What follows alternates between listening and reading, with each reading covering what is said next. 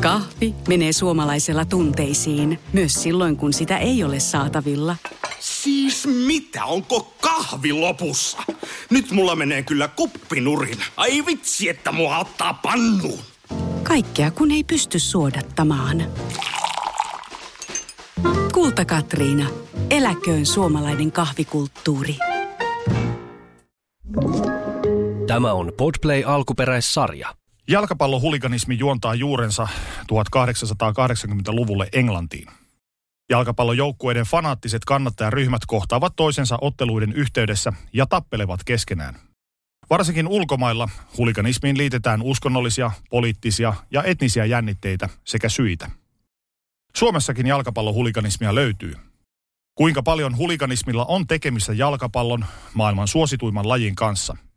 Mikä saa ihmiset moukaroimaan toisiaan urheilulajin takia? Millaista on suomalainen jalkapallohuliganismi? Aiheesta kanssani on keskustelemassa Jarkko. Minä olen Teemu Pastori Potapov ja tämä on Pinnan alla.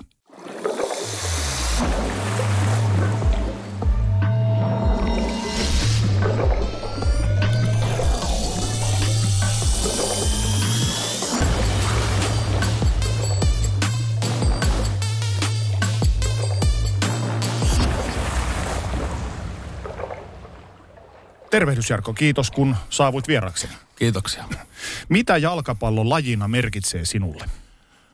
Se merkitsee varmaan semmoista, tai se tarjoaa mulle semmoisen tietynlaisen alustan ja kehyksen, missä mä oon sitten päässyt toteuttamaan niin kuin omia juttuja kentän ulkopuolella. Mutta onko lajina jalkapallolla sulle merkitystä? Totta kai sillä on merkitystä, koska tota, ne jutut, mitä mä oon tehnyt, niin ne on tavallaan niin kuin ihan täysin liitännällisiä siihen lajiin. Mutta sinänsä mä en halua paskaa jauhaa, että tota, on munlaisia kavereita, joille se laji merkitsee vielä paljon enemmän kuin mulle. No mitä tästä, tai mikä tästä itse lajista tekee sulle tärkeää? Minkälaiset elementit? Tässä jos ajatellaan lajia sinällään. No mä pidän siitä joukkue urheilusta ja siitä niin kuin, että kaikki pelaa yhden jutun puolesta ja se on se seura. No kuinka paljon sulla tulee seurattua futista ja siihen liittyviä otteluita noin niin kuin päivätasolla tai viikkotasolla tai miten ikinä? Ulkopuolella näiden teidän kohtaamisien. No mä seuraan sen oman seurani tota, pelejä ja Suomen maajoukkueen pelejä. Satunnaisesti pelejä muista Pohjoismaista ja satunnaisesti muualtakin, mutta ei nyt mitenkään ihan järkyttävästi ainakaan sitten, kun kausi on Suomessa loppu. No nyt on tähän väliin hyvä kysyä, mitkä ovat suosikkijoukkueetesi koti- ja ulkomailla?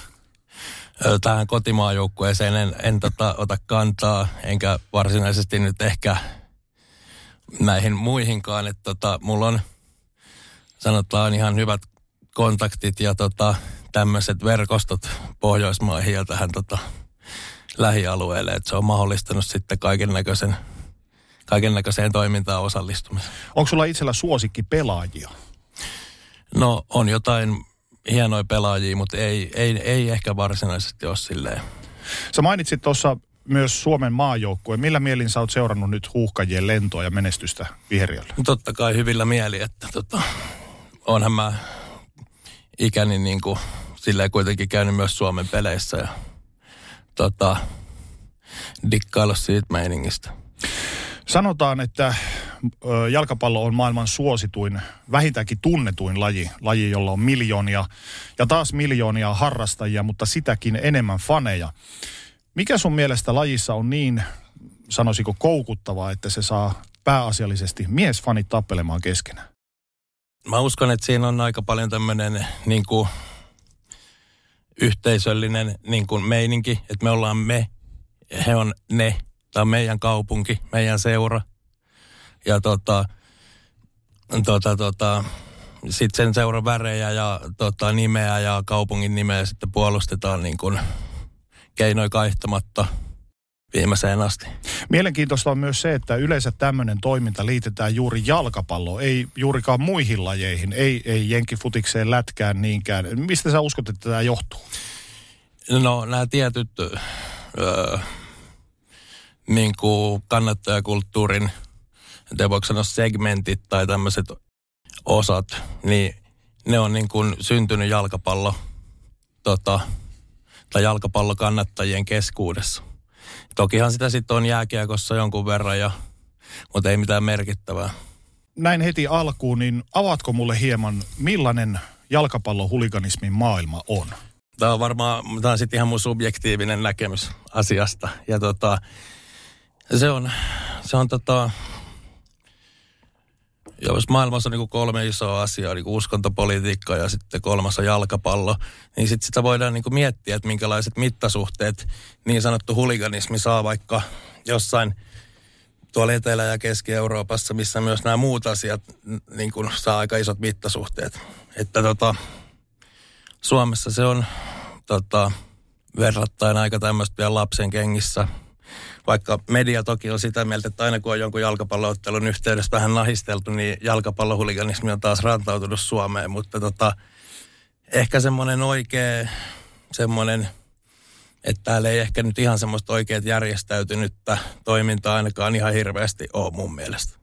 Johtuuko se siitä, että esivalta puuttuu nopeasti näihin vai, vai ei ole niin kun mainitsit tuossa tuon politiikan ja uskonnon, mm. että kun me olemme tapakristittyjä ja, ja tietynlainen politiikka ehkä jää sinne sosiaalisen median näpyttimille, että, että sillä tavalla ei ole niin tulenpalavaa innostusta kytkeä noita asioita toisiinsa, että myös se jalkapallon fanittaminen ei saa samanlaisia mittasuhteita näiden asioiden jäädessä vähän varjoon. No kyllä, ja että jos se, tota, jos se poliittinen huutelukin jää pitkälle sinne sosiaaliseen mediaan, niin kyllä se myös tässä hommassa, niin sen netissä huudellaan enemmän kuin mitä ikinä missään oikeasti tapahtuu.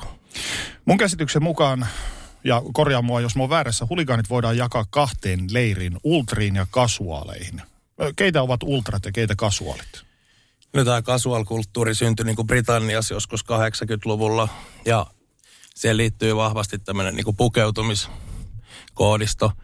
Et ennen tämän kulttuurin syntyy, niin tota, huligaanit pukeutu vähän niin kuin skinheadit. Mm. Ja sitten tämän jälkeen, kun esimerkiksi nämä tietyt englantilaiset seurat pelasi Euroopassa, niin tota, sitten siellä kävi luonnollisesti myös fanit katsoa pelejä, niin he toisit mukanaan sieltä erilaisia merkkivaatteita ja niitä alettiin sitten käyttää ja siihen liittyy niinku tämmöinen ajatus, että halutaan myös vähän niinku brassailla niillä vaatteilla, että me ollaan tyylikkäämpiä kuin te. Ja sitten tota, tota niinku, että, että aja, voidaan ajatella, niin kuin, että sä menet kirkkoon sunnuntaina, niin sitten sä pistät parhaat päälle, niin sitten ikään kuin mennään myös jalkapallootteluun ja se on niin kova juttu, että sitten pistetään myös niin kuin ykköset niskaan. Eli to, toisin sanoen tietynlaisista merkeistä, mitä mä oon ymmärtänyt, niin siellä olisi Lacoste, Stone Islandi, LSC, tämmöisiä, että niistä tulee univormuja. Joo, että ainakin ennen sä pystyit tunnistamaan niistä tota, kannattajat, jotka on niinku halukkaita – tota, tämmöiseen fyysiseen kohtaamiseen. Onko tuossa sitten semmoinen kääntöpuoli, että siinä vaiheessa kun aletaan pukeutua samankaltaisesti, siis jalkapallon huligaanit, niin esivalta ja poliisi pystyy paremmin tunnistamaan, että kuka on milläkin asialla liikenteessä. Että se kääntyy ikään kuin myös tätä itseään vastaan. No tämä, tämä casual pukeutumisilmiö, niin tota, nykyään suurin osa huligaaneista ei ehkä ainakaan, tai sanotaan näin, että suurin osa, joka pukeutuu näihin vaatteisiin, ei ole huligaaneja. Mm. Että tota, Eli se on mun... valunut myös tämmöiseen populaarikulttuuriseen ilmiön, että ihmiset vaan pukeutuvat hienosti myös. Kyllä, mulla on itsellä niinkin vallankumouksellisia ajatuksia, kuin että tietyt merkit tavallaan on pitänyt jollain tapaa ansaita joskus. Tai niin kuin semmoinen... Mihin että, tämä perustuu? No se perustuu tämmöiseen, kun mä oon ollut nuori, niin ehkä siihen, miten mä oon, mulle on kerrottu asioita ja miten mä oon niin itse sitten ajatellut. Ja tota, tavallaan, että jos sä pistät jotkut ulkoiset tavallaan tunnukset, mitkä viittaa siihen, että, että sä oot valmis niin kuin ihan missä vaan ja milloin vaan ottaa tai antaa turpaa, niin sitten jos, jos sulla ei ole mitään niin kuin näyttöjä tai semmoisia niin mitään kapasiteettia edes toteuttaa sitten tämmöistä niin, kuin, niin. Eli toisin sanoen vähän sama ajattelet vähän samalla tavalla kuin Intissä jaetaan stripeseja ja arvomerkkejä, että ne pitää ansaita? No ehkä vähän sinne päin, mutta... Näin kärjistetysti. Niin kärjistetysti, kyllä. Tästä muodista, joka liittyy huliganismiin, Suomessa kuinka isossa roolissa sä puhuit, että Euroopassa ja Englannissa varsinkin tämmöinen muotijuttu on iso juttu. Kuinka Suomessa se on? Kuinka isoksi se on kasvanut täällä? No tokihan tämä on niinku kehittynyt vuosien aikana tämä huligaanien pukeutumistapa. Ja tota, Suomessa se ehkä on niin kuin, kun sä meet minkä tahansa vähän isomman seuran peliin, niin kyllä sä näitä merkkejä näet. Mutta sitten, jos sä sit pistät viestiä semmoiselle kundille, joka pyörii siellä vaikka Stone Islandin neuleessa ja Adidaksen tennareissa, että hei, että mutta ottakaa kymmenen kundia, mennään tuonne tota, metsätien varteen ja otetaan kymmenen vastaan kymmenen, niin todella harva, jos kukaan vastaa tähän kutsuun myöntävästi tai yhtään mitään. Että se, niin kuin, kyllähän niitä merkkejä käytetään, mutta ne kantajat, niin ne ei välttämättä ole sit huligaaneja. Millä tavalla sitten nämä niin sanotut ultrat eroavat kasuaalista vai onko se vaan sama homma, mutta tämä kasuaali on tämmöinen alakulttuuri vielä yhdestä alakulttuurista? Ja kyllä tämä casual-toiminta liittyy nimenomaan tähän niin huliganismi, huligaanikulttuuriin enemmän. Joo. Ja ultrat niin kuin tavallaan se, tota, se on Italiassa joskus 60-70-luvulla syntynyt se niin kuin, käsite. Ja tota, mm, ne on niin kuin tämmöisiä, mä en halua käyttää sanaa äärikannattaja, koska se on mun mielestä viranomaisten ja median keksimä semmoinen termi, millä saadaan vähän semmoiset puolivallattomat nuoret miehet Suomessa näyttää joltain ääriliikkeeltä. Ja, mutta tota, siis nämä ultrat on semmoisia, että ne esimerkiksi tota, no, he on kovan luokan kannattajia, joukkojen faneja ne saattaa tehdä tifoja ja polttaa soittui katsomassa ja osallistua kadulla sitten myöskin tämmöiseen toimintaan, mutta se mun näkemyksen mukaan se konkreettisin ero on siinä, että ultrat eivät tappele sovituissa metsätappeluissa juuri koskaan. Niin kuin, siis se on se niin kuin mun, mun näkemyksen mukaan. Joo, kun tämmöinen tavan tallaajana, ja sitten jos ajattelee semanttisesta kulmasta, niin ultra kuulostaa enemmän juuri tästä äärimmilleen menevästä tietty siinä on semmoinen klangi, kun taas kasuaali on semmoinen tavallinen tavan tallaaja. Joten siinä mun näkemyksen mukaan tulee tietynlainen arvoasettelu, että kasuaalit olisi ikään kuin alempana kuin ultrat. Että ultrat olisi valmiita mihin vaan, mutta selkeästi se ei ole näin sun no, näkemyksen no, mukaan. mun näkemyksen mukaan niin näitä, näitä, tätä huligaanikulttuuriin kytkeytyviä ihmisiä arvostetaan niin kuin tai he ovat jollain tapaa ehkä niin kuin sitten korkeammalla siinä hierarkiassa, kun, mm. koska he ovat valmiita antaa sen kaiken sen seuran puolesta, myös menee sinne metsään, mitä nämä ultrat ei välttämättä ole. Kuinka paljon sun tietoja tai kokemuksia mukaan Suomessa on näitä äärikannattajia tai valmi, jotka ovat valmiita menemään sinne metsään, niitä, jotka muodostavat tämän huliganismin kovimman ytimen? No oman näkemyksen mukaan semmoisia henkilöitä, mitä mä pidän niin potentiaalisina tämän oman seuran ulkopuolella, niin heitä on ehkä kourallinen tai kaksi kourallista. Viranomaisen mielestä heitä on ehkä 150, jopa 200, mutta... Aika iso näkemysero. On, mutta mun näkemys perustuu siihen, että mä oon 16-vuotiaasta asti jopa vähän aiemmin niin kuin pyörinyt tuolla niin kuin tähän päivään ja viranomainen sitten käy siellä matsipäivinä ja lukee vähän netistä kommentteja. Niin. Kuinka paljon jengejä, eli käsitykseni mukaan firmoja mm. on? Öö, no Suomessa. Mm. Suomessa on joku, niin no siis porukkoja, jotka, jotka haluaa niinku identifioitua firmoiksi, niin niitä varmasti on 6-7kin. Mutta sitten taas semmoisia, jotka oikeasti konkreettisesti tekee niitä asioita, niin kuin firmat, niitä on ehkä yksi. Mä itse muistan... Tai kaksi. Joskus 90-luvun lopulla, 2000-luvun alussa tämmöinen jalkapallohuliganismi tuli myös populaarikulttuuri, tehtiin elokuvia aiheesta. Mutta tänä päivänä ei tätä niinkään tätä liikettä enää tämmöisessä populaarikulttuuri-ilmiönä ö, tavallaan noterata, että onko se valunut tietyllä tavalla marginaaliin nyt 2020-luvulla? No tota, kyllä sä ainakin, jos sä sosiaalisessa mediassa seuraat tuommoisia alan kanavia, niin kyllä se, niin, niillä on todella paljon seuraajia. Ja Onko se kasvussa? Mun mielestä Suomessa se on vähän kasvussa. Ja tota, kyllähän se on niinku tuotteistettu myöskin tosi hyvin, että myydään semmoisia niinku, tällä kulttuurilla niinku flirttailevia vaatteita ja niinku, mitkä, millä ei ole sitten taas mikään casual-kulttuurikaan mitään tekemistä. Ja tota, niin kuin, et, ky, kyllä se niin kuin elää siellä ja voi ihan hyvin. Sitten puhuit tuossa vähän noista niin sanotusta metsätappeluista ja kaikista muista, niin millaisia erilaisia muotoja tai tapoja näihin niin sanottuihin välien selvittelyyn on? Ovatko tappelut yleensä etukäteen sovittuja?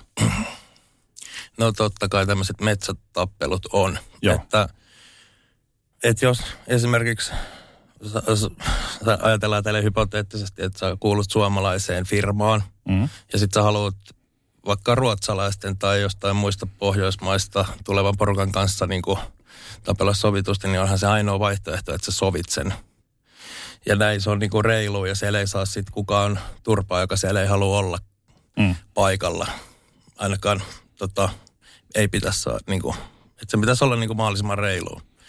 Ja sitten on toki tappeluita matsipäivinä stadionin niin kuin ympäristössä ja ennen ja jälkeen peliä. Joskus stadionin sisällä ja... Ja ne voi syttyä ihan tosta vaan. Joo, kyllä ne, kyllä ne ei se iso kipinää vaadi. Että jos on peli, missä on paljon latausta, niin kyllä se voi lähteä herkästikin. Entä säännöt? Millaisilla säännöillä noissa mennään? Jos ajatellaan vaikka nyt näitä etukäteen sovittuja matseja? No se aina vähän riippuu, että missä päin maailmaa ollaan. Että tota, Suomessa se reilu peli tarkoittaa about sitä, että kaikki saa lähteä kotiin tappelun jälkeen ja kukaan ei toivottavasti joudu sairaalaa. Et siinä vähän nyt ei hypitä tasajalkaa ehkä naapurin pään päällä kuitenkaan. Toki näitäkin on sitten ollut, että on paljon tunnetta mukana ja sitten saattaa sattua jotain. Ja tota, mutta sitten jos, niin kuin mäkin on ollut tämmöisissä tappeluissa, missä vastustaja ei ole Suomesta, niin se meininki on ihan erilaista. Siellä sä joudut lyömään niin kauan, että se kundi ei enää niin kuin, pysty tekemään sulle mitään tai luovuttaa. Tai sitten sua lyödään niin kauan, että sä niin kuin, oot valmis. Että se on aina vähän tälleen niin kuin, voi myös olla joskus tämmöinen, että sovitaan hyvässä hengessä, niin kuin, että okei, okay, no meillä on tämmöisiä uusia kundeja, teillä on uusia. Jos ne haluaa vähän kokeilla keskenään, niin sovitaan vaikka, ettei nyt maassa hakata kyynärpäällä naamaa. Tai potkita naamaa tai jotain. Jos joudut maahan lyödyksi, niin sä pystyt ikään kuin mitä kamppailuurheilussa pystyt taputtaa itse ulos sieltä. Että I'm done. No mä en usko, että jos, jos sä huudat, että lopettaa, että mä haluan lopettaa, niin kyllä mä uskon, että mä lopetan ainakin. Mutta niin kuin, kyllä niin kuin, näitäkin on nähty, että se huudetaan ja sitten jatketaankin mä oon törmännyt tämmöisen, niin kyllä mä, kyllä mä oon jatkossa pitänyt huoleen, että se, niin kuin se tilanne on sitten viety, että se haluaa oikeasti lopettaa. Vaihtelevatko nämä säännöt kaupungeittain, joukkueittain tai maittain vai ovatko ne universaaleja? Vai onko ne aina tapauskohtaisia, että miten, ja yksilökohtaisia, miten mm. säännöt menee? No tota, tietysti, että jos on vaikka semmoiset porukat vastakkain, missä on jotain ennestään vihanpitoa vaikka ja on, on sattunut jotakin kyseenalaisia juttuja. On vaikka matsipäivän aikana kovalla ylivoimalla on hakattu pienempi porukka tai jotain, niin luonnollisesti se voi, sit voi jäädä vähän hampaan koloa ja sitten se metsässäkin voi joku saada vähän niin kuin ekstraa. Ja sitten kun tota, mä oon tuolla entisellä Neuvostoliiton alueella käynyt muutaman kerran tämmöisessä metsätappelussa, niin siellä sä oikeasti niin kuin tota, siellä sä niin oikeasti joudut lyömään sitä kaveri, jos sä saat sen sinne maahan. Ja joudut oikeasti lyömään sitä niin kauan, että se ei vaan enää tuu sieltä ylös. Ja se lyö sua niin kauan, kun sä, jos osat on toisinpäin. Koska tota, se heidän tota, mentaliteetti näissä asioissa on aivan erilainen. Miltä se tuntuu tuommoisessa hetkessä olla sekä antajana että vastaanottajana? Kyllä mä oon useimmin ollut siellä, niin kuin, a, siellä alempana ottamassa niitä moukareita ja tota, kyllä sä niinku odotat vaan, että, että koska sammuu valot tai koska tämä loppuu. Jos sä niinku ymmärrät, että sä et enää pääse täältä. Niinku, keskityt suojaa päätä ja sisäelimiin. Niin. Mennään hieman ajassa taaksepäin. Sä oot kotosi Helsingistä perin keskiluokkaisesta perheestä ja olen antanut itseni ymmärtää, että sulla on ollut kohtuullisen hyvä ja turvallinen lapsuus. Mitä sä voisit kertoa siitä? Joo, siis kaikki on mennyt niin kuin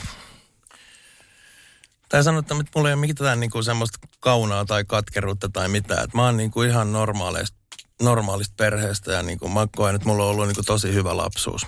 Minkälainen lapsi omasta mielestäsi olit? No kyllä mä keksin kaikkea ohjelmaa silleen niin kuin verrattain niin kuin paljon ja kaiken näköistä semmoista, mitä sitten ehkä setvittiin koulussa ja kotona sitten vähän ei niin hyvässä valossa aina. No minkälaisilla adjektiiveilla kuvailisit tuon aikaista itseäsi? Vilkas, mutta myös semmoinen myös, mä tykkäsin olla itekseni. Ja sitten tota, kekselias ja tota, silloin ei ollut vielä niin kännykät samalla lailla. Tai ei mulla mitään kännykkää ollut ikinä. Tietenkään silloin, kun näitä ei ollut tässä, tässä määrin niin kuin ollenkaan. Mutta mut siis kyllähän mä nyt, sanotaan näin, että kyllä mä niin kuin keksin ohjelmaa. Kuinka aktiivinen olit ajatellen ehkä nimenomaan just urheilua? Olitko liikunnallisesti aktiivinen? En kovinkaan. Että tota, että mua kiinnosti se seuraaminen. Mua on niin aina kiinnostanut enemmän se kannattajatoiminta kuin se itse urheilu. No mitkä lajit tuolloin nuorempana sua kiinnosti? Jääkiekko ja jalkapallo ja... Ja futis oli isossa roolissa? No se tuli siinä 16-vuotiaana sitten enemmän, 15-16. No sä mainitsit tuossa aiemmin, että 16-vuotiaana mahdollisesti jo vähän aiemmin ajauduit ensimmäisen kerran tai päädyit mukaan huligaanihommiin. Miten? Miten kaikki kävi? No siis mä oon aina saanut niinku suuni auki ja tota, tutustunut sit sitä myöden niinku ihmisiin ja tota, yksi asia johti toiseen ja sitten niinku, tai sanotaan näin, että mä olin 17, kun oli ekaisen sovittu tappelu. Ja tota, mutta sitten toki semmoista tietynlaista niinku, sitä toiminnan semmoista, että mä ollut mukana siellä peleissä ja muusta, niin sitä on ollut myös sitten jo aikaisemmin. Oliko sut pistetty jotenkin merkille vai olitko itse hakeutunut aktiivisesti? No itse asiassa mulle kyllä tuli tämmöistä kontaktointia tähän futishommaan liittyen. Että mä olin käynyt joskus katsoa jääkiekkoa ja näin ja ilmeisesti sieltä oli joku kuulu, että mä oon niinku aktiivinen ja tota, tota, tota, haluan suostua tehdä käytännössä ihan mitä tahansa, niin sitten tota, kävin tämmöisiä keskusteluita ja sitten alkoi se jalkapallo kiinnostaa enemmän. Luuletko että tuossa vaiheessa, kun olit, kuten itse vähän kuvalit, niin vilkas nuori pojankoltiainen, niin täyttikö toi sulle jonkun aukon, kun pääsit tollaiseen toimintaan mukaan? Varmasti jonkin verran täytti. Että siitä sai kuitenkin jotain semmoista että jos mä oon käynyt vaikka 17-vuotiaana jossain metsätappelussa, niin, niin sen jälkeen kun sitten joku vanhempi kaveri taputti selkää, että, että kova juttu, että menit, niin kyllähän se hyvältä tuntui. No, se ensimmäinen kerta. Minkälainen se oli? No, se oli tämmöinen alle, oliko se alle 19-vuotiaiden, mä olin 17 siis, ja en ollut mitenkään fyysisesti kovinkaan iso kokonen. Ja tota, se oli sitten yhtä porukkaa vastaan suomalaisesta vähän isommasta kaupungista ja tota, matsipäivänä mentiin, tämä oli kolme vastaan kolme siis, mikä todella pienet numerot tämmöiseen sovittuun, mutta tästäkin on niin kuin pitkälle yli kymmenen vuotta ja tota, silloin to, niitä toimijoita oli myös tosi paljon vähemmän. Saati sit, että saatiin tuollaisen ikärajallakin ne sovittuun, niin aamulla mentiin tota, bussilla toiseen kaupunkiin ja itsellä olikin niin kuin puntti tutis ja paska meinas tulla housuun ja tota, sit siellä soiteltiin ja etittiin paikkaa tätä vastustajaa ja me oltiin semmoisella, se, se oli niin kuin pelipäivä myös. Ja tota, me oltiin siellä putistadioneiden siellä, siellä tota, keskellä, missä oli semmoisia harjoituskenttiä ja muita. Ja sitten yhtäkkiä se puhelin soi, että me ollaan tässä ja tässä hiekkatien päässä ja sitten me mentiin sinne ja käkättimeen tuli kyllä silloin. Oliko vastapuolen osanottajat myös samanikäisiä? Joo, Eli oli. kaikki olitte samalla viivalla sen suhteen? Joo, mä tunsin yhden kundin silleen muista olosuhteista niin kuin siitä seurasta niin kuin entuudestaan, niin sitten se oli niin kuin helppo sopia. Mä niin kuin tiesin, että nythän sä et voi luottaa yhtään siitä, kun sä sopit jonkunkaan. Mm. Sieltä voi tulla ihan mitä tahansa. Mutta silloin pystyt ollen, kun mä tiesin, että eihän näillä äijillä ole edes mitään niin kuin muita tyyppejä. Mutta nykyään on tapana, että roudataan paikallisilta painisaleilta ja muilta kokeiluhalusta porukkaa sinne metsään. Purista, jos se tusko. Purista nyt rohkeasti vaan. Purista, purista, purista. Muuten et pysty millään ymmärtämään, miltä tuntuu vuosisadan tuoreen leipäuudistus. Mene siis lähimpään kauppaan, etsi Vaasa ruispalat pussia purista, niin huomaat, miten aidon tuoreena leipä pysyykään. Uudistunut Vaasa ruispalat. Purista, jos se tusko. Siinä maistuu hyvää. Vaasan. Siinä maistuu hyvä. Kahvi menee suomalaisella tunteisiin, myös silloin kun sitä ei ole saatavilla. Siis mitä, onko kahvi lopussa? Nyt mulla menee kyllä kuppinurin. Ai vitsi, että mua ottaa pannuun. Kaikkea kun ei pysty suodattamaan. Kulta Katriina. Eläköön suomalainen kahvikulttuuri. Sanoit, että punti tutis ja kakka oli tulla housuun ja sitten sen jälkeen näin ronskisti sanottuna tuli kaakeliin. Mm. Millä mielin olit tuon jälkeen? Mulla oli tosi hyvä fiilis, että tota, se on kuitenkin se, joka ikinen kerta vieläkin semmoinen mulle semmoinen kokemus, että mä ylitän jollain tapaa itseni, koska kyllä mua jännittää, jopa pelottaa joskus mennä tosi paljon sinne. Ja sitten mä menen kuitenkin ja joskus hävi, joskus voita, mutta jos mä tiedän, että niinku, tässä oli se, mitä mä pystyin tänään antaa, niin sitten se, sit se fiilis on hyvä. Joskus toki on, on tiennyt, että olisi ollut rahkeet enempäänkin, niin silloin jos otan turpaan, niin se, sit, sit se, tota, sit se sattuu enemmän kuin se, kuin se turpaan saaminen. Jääkö se kalvamaan? Joo, ja niistä kyllä oppii, kun sä katsot itse sit videolta, kun mietit, että vittu mä olisin kyllä pystynyt niin kuin ihan, ihan muuhunkin. Jäin niin kuin miettimään tota, että ensimmäinen kerta mm. ja, ja turpaan tuli, mutta silti siitä jäi hyvä fiilis. Oliko siinä joku sitten tietynlainen itsensä ylittäminen, joka sai sut palamaan uudelleen? Ja joka saa uudelleen ja uudelleen palamaan, on saanut tässä vuosien varrella, että sä ylität itsesi, vaikka sua aina jännittää mennä sinne. Joo, että se siinä on mulla. Ja sitten se on myös ollut mulle tosi terapeuttista, että koska mä käyn siellä ja se stressaa tosi paljon, se on niin kuin tosi kokonaisvaltainen se stressi niin kuin tu, tunne. Se vaikuttaa kaikkeen elämään niin kuin sillä hetkellä, kun sä odotat sitä. Niin mä en ihan hirveän pienistä asioista enää jaksa hetkahtaa. Että se niin kuin on semmoinen, no se on ollut kova koulu kyllä, mutta se on niin kuin auttanut tämmöisissä asioissa tosi niin kuin merkittävästi. Eli se vaikuttaa jollain tavalla sun myös tämmöiseen arkiseen käyttäytymiseen normaaliin, että ei tietynlaiset, tietynlaiset arjen vastoinkäymiset eivät tunnu enää miltään. No, mulla oli tässä joku aika sitten semmoinen tilaisuus, että mä jouduin tota, niin kuin, tai tosi semmoinen jännittävä paikka, mihin mä jouduin mennä. Sitten mä mietin, että tota, kun mä menin sinne, että tota, mua niin kuin jännitti se aika paljon. Ja sitten mä mietin, että ei kukaan, ei kukaan potki mun päätä hajalle siellä. Tai kukaan ei hypi mun vatsan päällä tasajalkaa. Tai kukaan ei niin kuin edes lyö mua nyrkillä kasvoihin. Että mitä jännittävää siinä nyt voisi olla. Mm. Ja sitten se jännitys vähän alkoi siitä laukea pikkuhiljaa. Jäitkö koukkuun tuosta ensimmäisestä kerrastasi? Koska mä olin ollut mukana jo siinä niin kuin kulttuurissa ja siinä viitekehyksessä niin kuin verrattain jo, tai no jonkin aikaa, niin kyllä mä olin jo sinänsä koukussa. Niin kuin, mm. Että toi oli vain yksi semmoinen uusi juttu siihen. Mikä siinä viiteryhmässä, minkä löysit kaveriporukan, niin mitä sä, minkälaisen kaveriporukan sä löysit siitä? No siellä on muutama todella hyvä ystävä edelleen. Ja siis niin kuin, että meistä on niin kuin, tullut, niin kuin sit, sit, sen tu, niin kuin tutustumisen kautta meistä on niin kuin tullut todella, niin kuin, että ne on mulle tosi merkittäviä ihmissuhteita. Ja näin, mutta toki sitten isoon porukkaan mahtuu kaiken näköistä tyyppiä ja niin kuin, Eli... sen enempää erittelemättä, niin, niin, niin, niin jos siellä on näitä merkittäviä ihmissuhteita, niin sitten siellä voi olla sieltä toiseltakin laidalta niin kuin vähän vähemmän merkittäviä. Ihan siinä saman viiteryhmän sisällä. Et kaikki ei kuitenkaan tykkää kaikista, vaikka kannatatte samaa. No mä puhun tietysti vaan mun omasta Totta näkökulmasta, kai. mutta tota, mä oon aika semmoinen yksioikoinen persona muutenkin. Mä en, mä en pysty hirveästi joustaa tietyistä mun ajatusmalleista. Että jo asia on joko näin tai näin tietyissä jutuissa. Ja jos mä koen, että joku ei niin kuin, ajattele samalla lailla, niin, tai käyttäytyy vähintäänkin eri lailla, niin sitten sit mun on vaan vaikea. Ei se välttämättä ole mikään maailman isoin asia, mutta se voi olla mulle semmoinen juttu. Mutta vaikuttaako tollaiset sitten sen ryhmän, sen firman dynamiikkaan? No, ainakin minun ja näiden henkilöiden dynamiikkaan se vaikuttaa.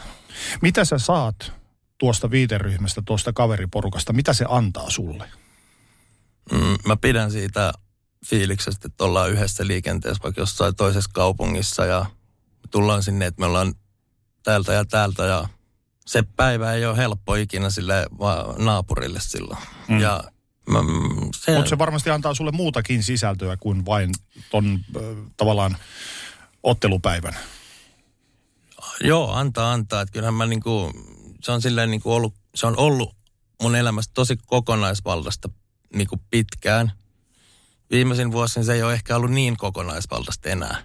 Mutta mä sain siitä pitkään semmoista niinku täyttymyksen tunnetta. Oliko sulla tuolloin alussa, sä mainitsit, että jos joku vähän vanhempi tyyppi taputti selkään, mm. niin tuli hyvä fiilis. Oliko sulla semmoisia vanhempia tyyppejä, jotka opasti sua ton maailman saloihin alkuun? Vähän semmoinen mentorihenkistä. Ei, ei sinänsä. Ei, en kyllä voi sanoa noin. Oli semmoisia tyyppejä, jotka otti ihan hyvin vastaan mut sinne. Ja oli niinku niiden, ja tuli semmoinen hyvä fiilis, että niinku, ja näin. Mutta ei, että kyllä mä oon niinku itse luovinut sen tieni. Tietysti jotain näkemyksiä on voitu esittää, mutta Koetko, että tuossa maailmassa, tuossa jalkapallohuliganismin maailmassa on olemassa tiettyjä arvoja, joiden mukaan ollaan ja eletään? onhan siinä tämmöinen, niin kuin, että kaverin puolustaminen ja tämmöinen, että jos sä sössit niin, että sä joudut vaikka viranomaisten kanssa tekemisiin, niin sitten se ei ole niin kuin syytä alkaa siellä heille avaamaan mitään asioita ja niin kuin tämmöisiä tiettyjä nimenomaan niin kuin siinä viite tai kontekstissa. Valuuko ne myös tietyllä tavalla myös sitten tämmöiseen arkiseen kontekstiin myös nämä samat arvot? No kyllä mä allekirjoitan myös mun arkisessa elämässä aika paljon näitä samoja arvoja, mitä, mitä, mitä myös tuossa esiintyy. Alussa mä mainitsin noista erilaisista jännitteistä, minkä takia esimerkiksi jalkapallohuliganismia löytyy, että on, on uskonnollisia, etnisiä ja muita jännitteitä. Kuinka isossa roolissa esimerkiksi äärioikeistolaisuus on tuossa maailmassa? Sehän monesti yhdistetään varsinkin lehtien palstoilla tähän kulttuuriin.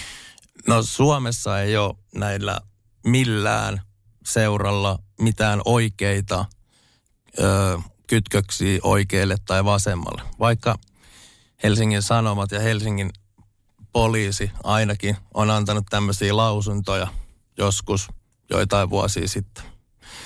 Niin nämä on kyllä niin kuin täysin huuhaat, että voi olla joku tyyppi, joka on joskus osallistunut johonkin mielenosoitukseen ja se voi sitten käydä katsoa myös jonkun seuran pelejä. Mutta se ei vielä tarkoita sitä, että se koko kannattajaryhmä niin kuin ostaisi näitä niin kuin samoja ajatuksia tai Sä mainitsit tuossa myös äärivasemmistolaisuuden.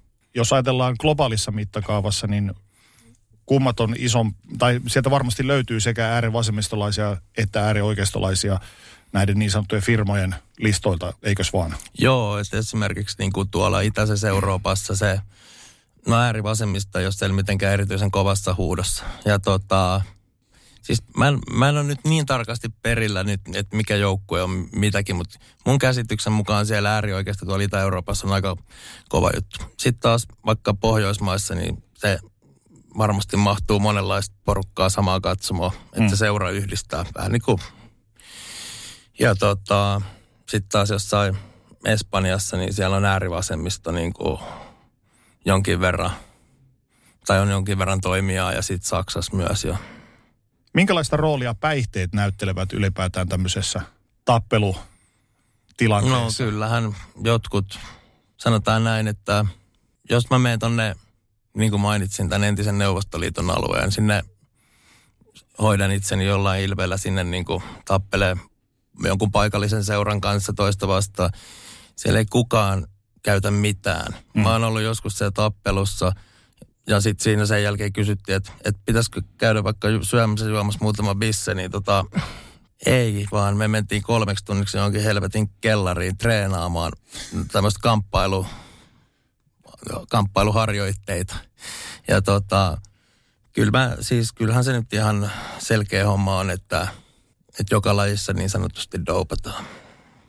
Kun sä lähestyit itse teini-ikään, sä aloit oireilla enemmän tai vähemmän rajullakin tavoilla, tavoilla, jotka johtivat sut erilaisiin kanssakäymisiin virkavallan kanssa, näin jälkikäteen arvioituna. Ruokiko futishuliganismi ja sen, se maailma sun oireilua vai oliko se jonkinlainen ventilaattori, joku kanava sulle, että sä pystyit purkamaan itseäsi? No se toiminta tuosta futisjutuissa on ollut mulla semmoista, että, tai sanotaan, että nämä kovimmat jutut on, mitä itse pidän siis voi, joku voi sanoa tyhmimmät, mutta mun mittakaava oli jollain tapaa kovimmat, niin on tapahtunut vasta vähän myöhemmällä iällä. Ja tota, kyllä mä oon aina ollut vähän liian kiinnostunut kaikesta semmosesta niin kuin, touhusta, mikä nyt ei ole ehkä yleisesti ollut niin ok. Kuinka paljon ennen tuota huligaanielämääsi olit turvautunut tai joutunut turvautumaan fyysiseen voimankäyttöön? Se jalkapallo, tää, kaikki mikä tähän liittyy, niin on vähän niin kuin opettanut mulle sen tavallaan, miten se toimii. Mutta olen mä toki niin kuin käyttänyt sitä muutenkin. Eli väkivallassa ei sinällään ole sulle mitään, ollut mitään uutta. No kerran kun sen oppii, niin kyllä sen, kyllä sen aina niin kuin... Mitä väkivalta merkitsi sulle tuolloin nuorempana? Ja mitä se merkitsee tänä päivänä? No joskus se oli semmoinen ongelmanratkaisuväline, eikä mä nyt ole ihan täysin ehkä vapaa kaikista niin kuin, niin kuin semmoisista, tai sanotaan näin, että, että mä toivon, että se pysyy jatkossa mulla siellä metsässä, jos mä niin kuin päätän sinne vielä mennä. Mutta tota, että jos mä nyt näen, että jotain, tai että mä näen jonkun, vaikka jotain naista kaltoin kohdella, niin en mä niin kuin epäröi ihan hirveästi puuttua siihen niin kuin, sitten vähän niin kuin samalla mitalla. Miten sun omat läheiset, esimerkiksi tuolla alkuvaiheessa, niin ymmärsivätkö tai tiesivätkö he, että mihin sä oot hypännyt mukaan vai piditkö sen ihan omana tietonassa? Kyllä mä uskon, että ne on aika hyvin ollut perillä siitä koko ajan. Miten he reagoivat? No ei, nyt vanhemmat ainakaan ihan hirveästi niin päähän taputtanut, että hyvä poika, kun tulit kotiin, että musta silmä tuosta tai muuta. No minkälaisia ajatuksia ja tuntemuksia se herätti sussa? No kun mä oon tehnyt paljon semmoisia niin asioita, mitkä mä tiedän, että on aiheuttanut myös heille niin kuin paljon mielipahaa. Mutta sitten kun mä koen, että tämä on aika harmitonta sit loppujen lopuksi, vaikka joskus voi sattuukin jossain oikeasti jotain. Enemmän mä oon ollut paljon enemmän pahoillani niistä muista asioista. Mutta oon mä toki, siis eihän mä nyt tietenkään ole ollut iloinen, että mä oon nähnyt, että ne on ollut niinku huonona näiden juttujen takia, mutta... Minkälaista roolia näyttelit tuossa kokonaisuudessa, tuossa sun jengissä? Näyttelit ennen ja näyttelet nyt. Minkälaista roolia No mä en, paikkaa sä pelaat siinä? no mä en ole ikinä ollut missään niinku tämmöisissä päätöksiä tekevissä asemissa. Joo.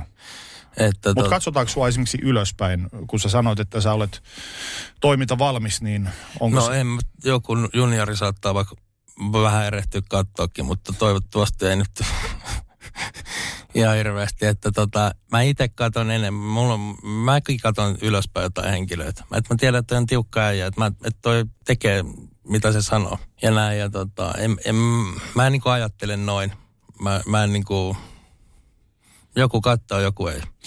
Onko tämä, Joku varmaan katsoo mua niinku ihan halpaa makkaraa, koska, mä en ole, et, koska se jalkapallo ei ole mulle kuitenkaan se niin, niin ykkösjuttu siinä.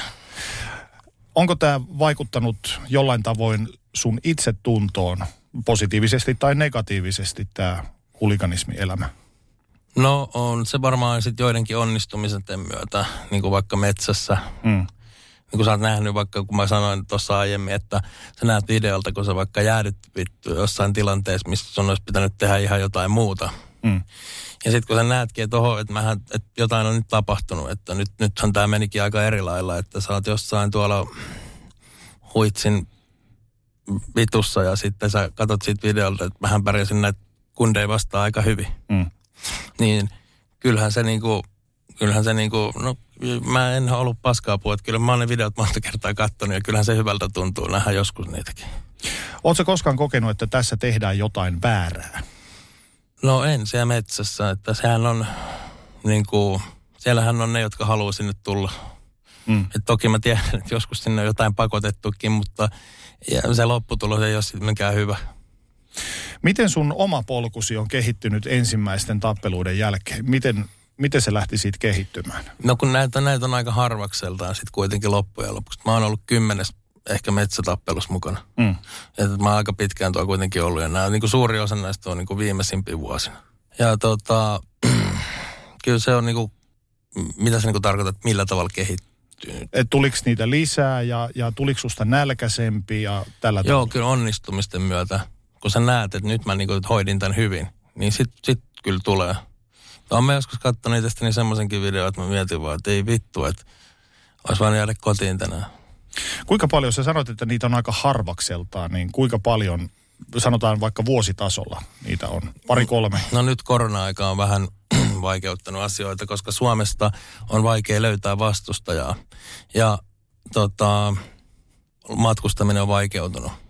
Ja tota, niitä on ehkä, tuossa oli semmoinen hyvä putki, niin niitä oli muutamaa vuoteen, varmaan viitisen, viisi, kuusi, semmoista kovaa, kovaa tota, matsia. Eli onko sitten ympäri vuoden treenataan koko ajan, jotta ollaan kondiksessa tuommoiseen kohtaamiseen? Näin sitä tietysti voisi kuvitella ja to, se olisi toivottavaa, mutta, mutta ei se ihan niin mene. Onko sulla itselläsi esimerkiksi mitään kamppailukokemusta, siis kamppailuurheilutaustaa? Ei. Ei. Että se on, mitä mä oon sitten näitä my- tappeluita varten treenannut. Niin. Oletko aina ollut saman joukkueen kannattaja? No, mä oon käynyt jääkiekossa katsoa joskus skidinä jotain jonkun jengin pelejä ja sitten jalkapallosta mä oon ollut aina tämän yhden, sitten kun mä tämän löysin. Niin. No mutta onko tämmöisiä ihmisiä, jotka, ja nimenomaan huligaaneja, jotka vaihtaa joukkuetta? Vai onko se aina for life se sama on- tiimi? no, kyllä se aika pitkälle on. Et, toki mäkin olen esimerkiksi ollut monen eri joukkueen firman kanssa ulkomailla Mm. tekemisissä. Niin kuin samasta maastakin, ö, niin kuin eräs toinen Pohjoismaa, niin on siellä ollut pari eri firman kanssa niin kuin liikenteessä. Toisen kanssa piti mennä vielä metsätappeluun. Mulla oli tänne kyseiseen paikkaan kaikki lennot ja kaikki jo ostettu. Oltiin kaverin kanssa Suomesta lähdössä ja sitten tota, tämä vastustaja sitten peru. Tota, ihan just hetki ennen sitä tappelua. Mutta siis tämmöinen on niinku varmaan joillekin mahdollista. Eli on ikään kuin vähän niin kuin ystävyyskaupunkia ja ystävyysjoukkueita, että tehdään tämmöistä. No sanotaan nyt näin, että joo näitäkin on, mutta tota, mutta niin kuin mun näk, m- se miten mä oon niin kuin tuo pyörinyt, niin se on se, että mä oon niin kuin mukava mies ja että mä oon jotain joskus tehnyt, niin sit saa vaan ehkä vähän semmoista ovea. Onko, jos joku tämmöinen äärikannattaja huligaani vaihtaa joukkuetta, niin mitä sä luulet, kuinka hänet otetaan vastaan uudessa firmassa? Mä en usko, että se on noin, että, että tommoseen pisteeseen asti päädytään, ellei se on jotenkin todella spesiaali. Jos sä menet tonne Ruotsiin, niin täm, mä en usko, että siellä voitaisiin esittää ehkä tämmöistä kysymystä. Mm. Että se riittää, että, että, Suom, että se ei, mä en usko, että se on niinku oikeasti niinku toimis. Sä mainitsit, että tässä ohimennen, että sä olet matkustanut eri puolille maailmaa ja toi toiminta on avannut sulle useita erilaisia oveja, ovia. Missä kaikkialla olet käynyt harjoittamassa tätä toimintaa? Noin niin kuin päällisin puolin. No tässä Pohjois-Euroopassa ja tota, sitten sanoisin, käyttäisin nyt tätä termiä, että entisen Neuvostoliiton alue on tullut tutuksi jonkun verran. Sä vähän sivusit sitä, että esimerkiksi tämä jälkimmäinen, niin mm. siellä on vähän erilainen toi kulttuuri. Niin millaista tämä futishuligaanikulttuuri on muualla maailmassa? Millä tavalla se poikkeaa suomalaisesta? No just tuolla itäisemmässä Euroopassa, niin niillä äijillä ei välttämättä ole sen mitään muuta kuin Mm. se touhu. Ja tota, ne treenaa ja siellä katsotaan, että sä oot kondiksessa sä niin oikeasti treenaat. Mitä mäkin tunnen se, että tämmöis, tämmöisen erään johtavassa asemassa oleva henkilö, niin mä niin kuin ymmärrän, että, se, että, niin kuin, että miksi se homma toimii siellä, koska mä tun, niin kuin tiedän, millainen tyyppi se on. Jos mä oon mennyt sinne joskus, niin tämä tyyppi on suurin piirtein hiilostanut mua, että onko mä reenannut tarpeeksi ja muuta. niin kuin. No entä sitten nämä huligaanit, hulit, niin kuin itse olet mm. joskus kutsunut heitä, niin millaisia he ovat muualla päin maailmaa niin kuin harrastajina verrattuna suomalaisiin? Mm. Ko- kovempia, treenaavat enemmän. Onhan se päivänselvä asia, että jos sä reenaat kamppailuurheilua sen porukan kanssa viisi kertaa viik- viikossa tai vaikka kerrankin viikossa, mutta sä reenaat yksin paljon mm. ja sitten te käytti kimpas tuolla jossain flydaamassa, niin kyllähän se, kyllähän se paremmin menee kuin se, että sä et tekisi niin. No nyt on tietysti pakko kysyä se tärkein tai jännittävin kysymys, kun storit kiinnostavat aina ja in, ilman minkäänlaista glorifiointia. Mikä on hurjin tilanne, josta olet löytänyt itsesi? No, no tota, niitä on muutama semmoinen erilainen, että tuossa jokunen vuosi sitten esimerkiksi, tämä nyt välttämättä on niin hurja, mutta nyt mä olin hankkiutunut tonne itäisempään tota, osaan Eurooppaa. Ja sitten tota ollut tämmöisessä, tämmöiselle Suomi-paskahousulle niin aika kuumottavassa lähiösyötä. Ja sitten aamulla haettiin lumilapia tautoa ja lähtiin ajettiin joku 150 kilometriä jonnekin tämmöisestä isommasta kaupungista niin kuin Landelle. Ja sitten mentiin siellä semmoiselle sivutien, välitien sivutien, sivutielle ja mä istuin autossa ja teippasin käsiä ja siinä sitten semmoiset tyypit, jotka ei osallistunut tappeluun kolas 20 asteen pakkasessa semmoiselle pellolle semmoisen kentän ja mä mietin siinä autossa kyllä muutamankin kerran, että miksi, miksi mä vittu on täällä. Ja tota, no sit siinä istutaan ja odotetaan ja odotetaan ja odotetaan ja kaikki, jotka on joskus tämmöisessä tilanteessa ollut, niin tietää, että se odottaminen on, että se on se, se on kiva homma. Mitä tuollaisessa hetkessä liikkuu mielessä?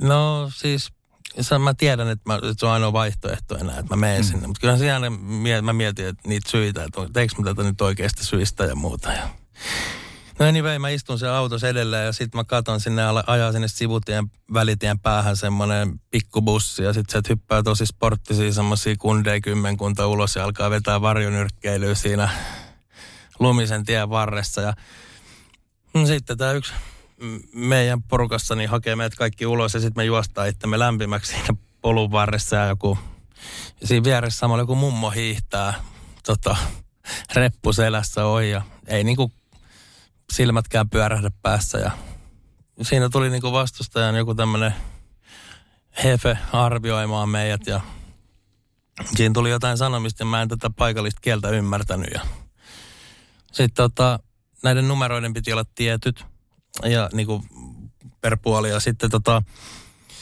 jostain syystä tämä meidän puoli oli suostunut siihen, että vastustaja sai ottaa yhden kaveri enemmän mä en niin kuin tiennyt tätä, enkä mä edes huomannut sitä, kun mulla oli niin paljon adrenaliinia ennen kuin vasta tappelun jälkeen, mikä me voitettiin. Ja se kesti joku kolme ja puoli minuuttia. Ja se on tosi pitkä aika, kun ihmisiä hakataan lumihangessa 20 asteen pakkasessa.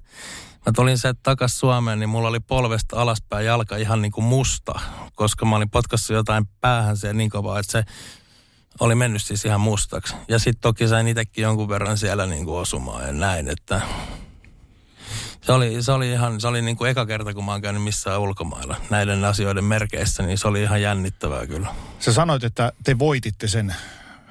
Mikä määrää sen, että te voititte?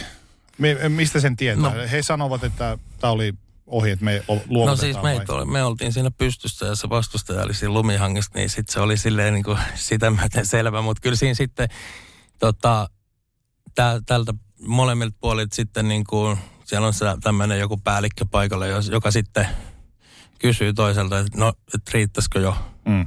Totta kai kukaan ei halua, että sun kundeja hakataan ihan niin kuin. Mutta sulla on myös käynyt va- semmoisiakin tapauksia, missä on, on käynyt vähän itsellesi hassummin, niin tuleeko semmoisien hetkien jälkeen mieleen lyödä hanskoja tiskiin? Ei, jos sä oot niin kuitenkin yrittänyt sitten parhaas. No nouseeko kynnys palata nyrkkeilysäkiksi tietyllä tavalla, niin kuin, että sit sitä seuraavaa kertaa, että en mä nyt oikein tiedä? No siis kyllä mä varmasti mietin, että haluanko mä mennä sinne, että onko tämä järkevää tai mitään. Mutta kyllä mä niin kuin on toistaiseksi vielä aina mennyt, kun on se tilaisuus tullut. No kuinka paljon tuollaisiin muun muassa metsätappeluihin liittyy enää jalkapallo? Onko sitä siinä edes niteksikään? No ilman niitä sitä jalkapalloa niin ei olisi sitä metsätappeluakaan. Mm. Että, että kyllä se siihen liittyy halusta tai ei, niin kuin ihmiset. Että että tota, siihenhän se, siihenhän se, että et tämä huligaani heittomerkeis ongelma tulee ole aina, haluttiin tai ei, että se tulee aina liittyä siihen asiaan. Vuosien saatossa olemme saaneet lukea lehdistä välillä isojakin otsikoita, kuinka eri joukkueiden ultrat ovat kohdanneet toisiaan kadulla, mutta virkavalta on ehtinyt väliin. Kuinka monesti tämä elämäntapa on johdattanut sut naamatusten virkavallan kanssa? On se joku sen kerran kyllä johdattanut. Miten he suhtautuvat tällaiseen toimintaan? Ei, ei tietenkään kovin positiivisesti. No voit sä tänä päivänä mennä peleihin ilman, että et, et olisi poliisin tarkkailussa? En. Eli he... Ne naamasta tuntee nimestä. Me puhuttiin alussa hieman suomalaisista firmoista ja niiden jäsenistä. Mikä on sun oma näkemyksesi? Ulottuuko jengikulttuuri otteluiden ulkopuolelle? Eli toisin sanoen, oletteko frendejä tappeluiden ulkopuolella vai kyräilettekö te toisianne, jos nyt satutte kävelemään vaikka vastaan kadulla? Siis niin kuin eri seurojen Niin. kesken. No siis tämähän on vaan niin kuin mun näkemys ja se, miten minä hoidan asiat. Niin mullahan on ihan niin kuin hyviäkin ystäviä eri seuroista. Ja tota, äh, tai no ystäviä, no varmaan joo, voidaan puhua ystävistä. Ja sitten tota, mä oon muuten niin kuin, tuun kyllä toimeen ihmisten kanssa. Mulle sopii se, että jos joku haluaa tapella tuolla keskellä päivää, vaikka jossain juna-asemalla, niin ihan ok, voidaan tehdä se. Mutta se ei ole mikään semmoinen, että mä toivon, että niin käy. Että mä oon mieluummin ihan niin kuin rauhas. Ja sitten niin kuin katsotaan ne myllyhommat siellä metsässä niistä niiden kanssa, joista on niin kuin lähteä sinne. Sä kerroit aiemmin, että olet ollut mukana tämmöisessä jalkapalloon liittyvässä vali- välienselvittelyssä kymmenkunta kertaa suurin. Kymmenisen kertaa metsää niin kuin olosuhteessa. No se mielessä pitäen, mitä nämä kaikki vuodet, kokemukset, viiteryhmä ovat antaneet sulle kaikkinensa? Se on ollut semmoinen kyllä keino, että no just esimerkiksi tämä, että, että koska se, joka sanoo, joka on ollut siellä ja joka sanoo, että sitä ei yhtään jännitä tai yhtään pelota, niin mä, mä, se on psykopaatti tai se puhuu paskaa. Ja tota, mä tiedän jätkiä, jotka ottaa tota, ummetuslääkkeitä, miksi näitä nyt kutsutaan ennen sitä, että ei tule oikeasti niin kuin löysät housu. Ja silti ne niin kuin menee sinne. Ja tota, niin kuin, kyllä se on tätä esimerkiksi, että mä koen, että, että koska mä en niin kuin piittaa mistään pienestä skeidestä enää, koska mä, se on ollut niin kokonaisvaltaista se paha olo jopa, mikä ennen sitä tappelua on. Että kaikki sun, siis tää on vaan minussa, että kaikki mussa sanoo, että tämä ei ole järkevää, tämä ei ole fiksua, älä mene sinne. Sitten kun sä meet ja sä hoidat, sä näet, että et saakaan mitään lasia tai paperia tai mitään, niin kyllä se sitten niinku vahvistaa sua niinku henkisestikin tosi paljon.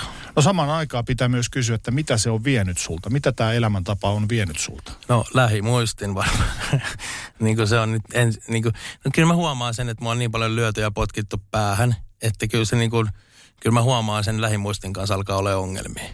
Se on tuonut sitten näitä viranomaisjuttuja, ei nyt niin hirveästi, mutta jonkun verran ja sitten, no kyllähän se niin kuin erilaisissa niin kuin tämmöiset läheissuhteet, niin ei ne nyt ole kärsinyt siitä, mutta kyllä mä tiedän aina, että jos mä nyt sanon, että mä lähden tonne ja tonne tämmöisen ja tämmöisen asian merkeissä, niin ei se kättä lyödä riemusta yhteen, tosi hienoa kun meet.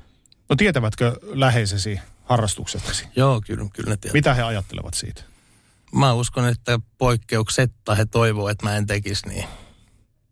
Onko se koskaan johtanut semmoisiin kiistatilanteisiin, että sä olisit joutunut, tai sua on pyydetty jättäytymään pois toiminnasta tai yksittäisestä tapahtumasta?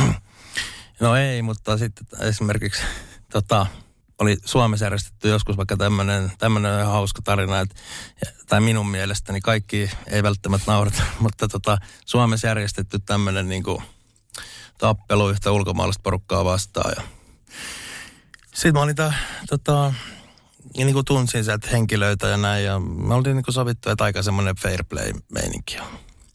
Sitten tota, mä sanoin kotona tota, naisystävälle, että tota, joo, tästä on ihan easy homma, että tässä ei ole mitään kummempaa. Okei, tosi kiva, että ensi viikolla voisit nähdä niin kuin eka kertaa mun vanhemmat, niin kuin tulevat appivanhemmat.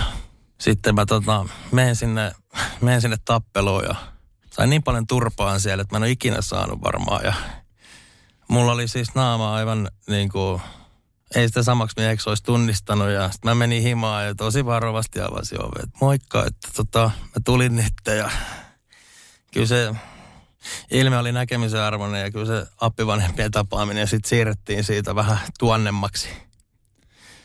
Sä olet ikäsi puolesta aikuinen mies, joka opiskelee tutkintoa, niin koet sä, että nämä vuodet olisi sun osaltasi jo täynnä? Joo, kyllä mä mielellään vielä varmaan muutaman kerran menen käymään jossain tämmöisessä metsätappelussa. Toki mulla on jäänyt tämmöisiä niin kuin vähän vähemmälle se osallistuminen muuten enää. Eli tavallaan semmoinen luonnollinen poistuminen, Eh, eh, eh. feidaantuminen. Niin, ehkä, mutta kyllä mä aina niin kuin silti dikkailen siitä ja en mä varmasti ikinä niin kuin sitä lopeta kokonaan. Et vähän elämäntilanteen mukaan, että mullakin on tossa nyt yksityiselämässä kaiken näköistä, niin mua ei ole välttämättä nyt niin paljon se silloin ei ole pystynytkään antaa panosta sit sinne. Onko se sitten se luopuminen niistä adrenaliinipiikeistä ja, ja siitä onnistumisen jännityksen tuomasta fiiliksestä, onko se luopuminen sun, tai luuletko että se tulee olemaan vaikeaa? No, jos mä nyt niinku päättäisin vaikka näin, että huomisesta alkaen mä en enää ikinä osallistu, niin kyllä, mä, kyllä, se, kyllä, se, kyllä se, ei se kivuttomasti menisi varmaan, että koska se on ollut niin kauan osa minua. Mutta en mä oikeastaan mitään asiaa ikinä mun elämässä päättänyt niin, että ne on vaan niinku yksi asia johtanut toiseen ja sitten mä ehkä tästä joskus päädyin johonkin, mikä ei enää niinku vaikka mahdollista ollenkaan tätä tai jotain. Mutta semmoista niinku lopettamispäätöstä, niin en mä nyt silleen, vaikka aktiivisuus on vähän vähentynyt, niin kyllä mä aina valmis sinne metsään lähteä niin kuin vielä toistaiseksi. Kiitos, kaikkea hyvää. Kiitos.